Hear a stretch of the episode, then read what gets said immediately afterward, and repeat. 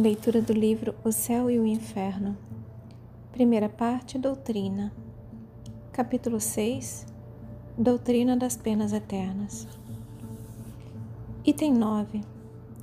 Quanto o homem é lento para se desfazer dos seus preconceitos, dos seus hábitos, das suas ideias primitivas. Quarenta séculos nos separam de Moisés e nossa geração cristã vê ainda traços dos antigos usos bárbaros consagrados, ou pelo menos aprovados pela religião atual.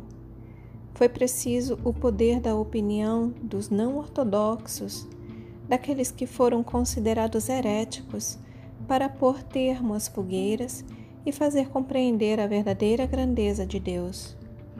Mas, à falta das fogueiras, as perseguições materiais e morais estão ainda em pleno vigor, assim como a ideia de um Deus cruel está arraigada no homem. Alimentado pelos sentimentos que lhe foram inculcados na infância, pode o homem se espantar de que o Deus que se lhe apresenta como honrado por atos bárbaros condene as torturas eternas e veja sem piedade os sofrimentos dos condenados? Novamente, alimentado pelos sentimentos que lhe foram inculcados na infância, pode o homem se espantar de que o Deus que, lhe, que se lhe apresenta como honrado por, por atos bárbaros condene as torturas eternas e veja sem piedade os sofrimentos dos condenados? Sim, são filósofos ímpios, segundo alguns, que se escandalizam em verem o nome de Deus profanado por atos indignos dele.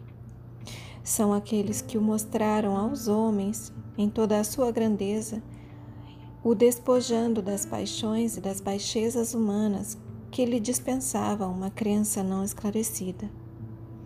A religião ganhou em dignidade o que perdeu em prestígio exterior, porque se há menos homens presos à forma, Há mais deles que são mais sinceramente religiosos pelo coração e pelos sentimentos.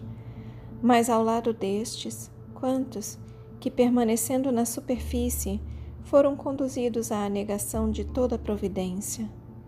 Por falta de ter considerado oportunamente as crenças religiosas em harmonia com o processo da razão humana, fez-se nascer entre alguns o deísmo entre outros, a incredulidade absoluta, entre outros, o panteísmo. Quer dizer que o homem fez a si mesmo Deus na falta de ver um bastante perfeito. Item 10. O item 10 é de um subtítulo que é Argumentos a favor das penas eternas. Aqui começa. Item 10. Voltemos ao dogma da eternidade das penas. O principal argumento que se invoca em seu favor é este: aspas, Está admitido entre os homens que a gravidade da ofensa é proporcional à qualidade do ofendido. Aquela que é cometida contra um soberano, sendo considerada como mais grave do que aquela que concerne a um simples súdito, é punida mais severamente. Ora, Deus é mais do que um soberano uma vez que é infinito, a ofensa contra ele é infinita e deve ter um castigo infinito, quer dizer, eterno. Fecha aspas. Refutação. Toda refutação é um raciocínio que deve ter o seu ponto de partida numa base sobre a qual se apoie. Premissas, em uma palavra. Tomemos essas premissas nos próprios atributos de Deus. Deus é único, eterno, imutável, imaterial, todo-poderoso, soberanamente justo e bom, infinito em todas as suas perfeições. É impossível conceber Deus de outra forma que não seja o infinito das perfeições, sem o que não seria Deus, porque se poderia conceber um ser possuidor do que lhe faltasse. Para que seja único, acima de todos os seres, é preciso que ninguém possa superá-lo nem igualá-lo no que quer que seja. Portanto, é preciso que seja infinito em tudo. Sendo os atributos de Deus infinitos, não são suscetíveis nem de aumento nem de diminuição. Sem isso, não seriam infinitos e Deus não seria perfeito. Caso se tirasse a menor parcela de um único dos seus atributos, não teríamos mais Deus, porque poderia existir um ser mais perfeito. O infinito de uma qualidade exclui a possibilidade da existência de uma qualidade contrária que a diminua ou a anule. Um ser infinitamente bom não pode ter a menor parcela de maldade, nem o ser infinitamente mau ter a menor parcela de bondade. Do mesmo modo que um objeto não poderia ser de um negro absoluto com a menor nuance de branco, nem de um branco absoluto com a menor mancha de negro.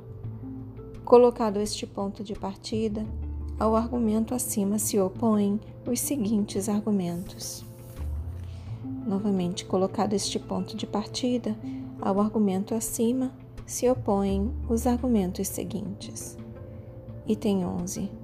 Só um ser infinito pode fazer alguma coisa infinita. O homem, estando limitado em suas virtudes, em seus conhecimentos, em seu poder, em suas aptidões, na sua existência terrestre, só pode produzir coisas limitadas. Se o homem pudesse ser infinito naquilo que faz de mal, o seria igualmente naquilo que faz de bem, e então seria igual a Deus.